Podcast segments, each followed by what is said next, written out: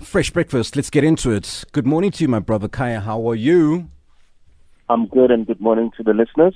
Welcome to the show, my friend. So we're all on, interested in what uh, the president has to say. In your opinion, what would you like him to say? Let's just start there to address. The most important things, of course, are really what the status update is on all the things he's promised ever since he delivered his first State of the Nation address last summer in February. And then there was a follow up this year in his second State of the Nation address. And what people want to be able to see is that there is at least a link between the promises you make and the things that you do in government. And once that link starts getting broken, then this becomes more of a ceremonial process where no one really takes it seriously mm-hmm. because you're not going to really implement the things that you say. So it's important for him to start by saying, these are my promises and this is how far I've gone in implementing them. And and what are some of those promises that the president did make leading up to SONA that uh, we should look out for? The big issues obviously related to the investment drive that he embarked upon. We know he appointed a couple of envoys who are going to assist him in attracting foreign investment.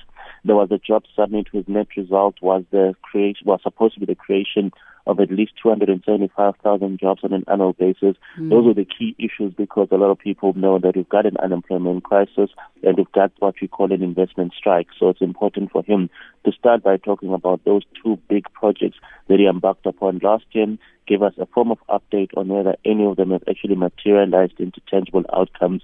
And if they're not doing so, what help does it need from society at large in order to implement those? So for me, those are the key ones. And then there's, of course, the ones that he cannot avoid, the things he wishes he didn't have to talk about, but he does have to. This will be the Eskom crisis, the mm. SAA crisis, the SABC crisis, mm. because everybody's very anxious about the state of those uh, enterprises, and it has to be mentioned today what the way forward is going to be. And what do you think the opposition parties are going to be doing tonight? well, opposition parties should do their job and actually sit and listen to the speech because remember, legally there will then be an opportunity for them to debate mm. and respond to the President's State of the Nation address later on.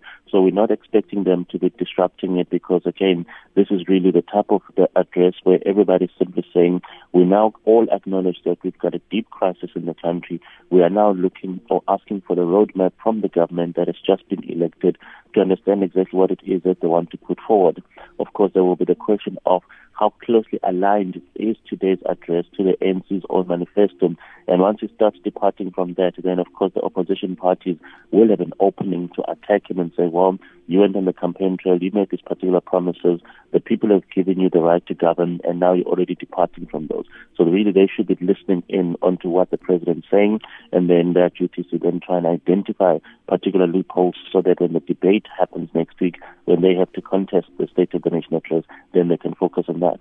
Mm. Khaya Sithole, political and financial analyst on the line, 089 Fresh breakfast. Uh, we'll see who's on the line. Silo, what do you have to say, my brother? Hi, hi, how are you guys? Very well, thank you. We've got Khaya on the line. Good, good, good, good. Uh, uh, I would like the President to talk about uh, um, this free education thing, how uh, the strategy on how he's going to implement it to all the children who deserve it, and also how he's going to turn around the um, government, this state-owned um, like SAA and Eskom. Mm. And then we shouldn't just talk about it. We should also remember that there is this song of the Umasikela called Cacao Labor, not Thuma Mina only. Mm. You, you, want you want quick quick quick um, turnaround um, strategy to turn around these uh, state-owned uh, sure, enterprises. Sure.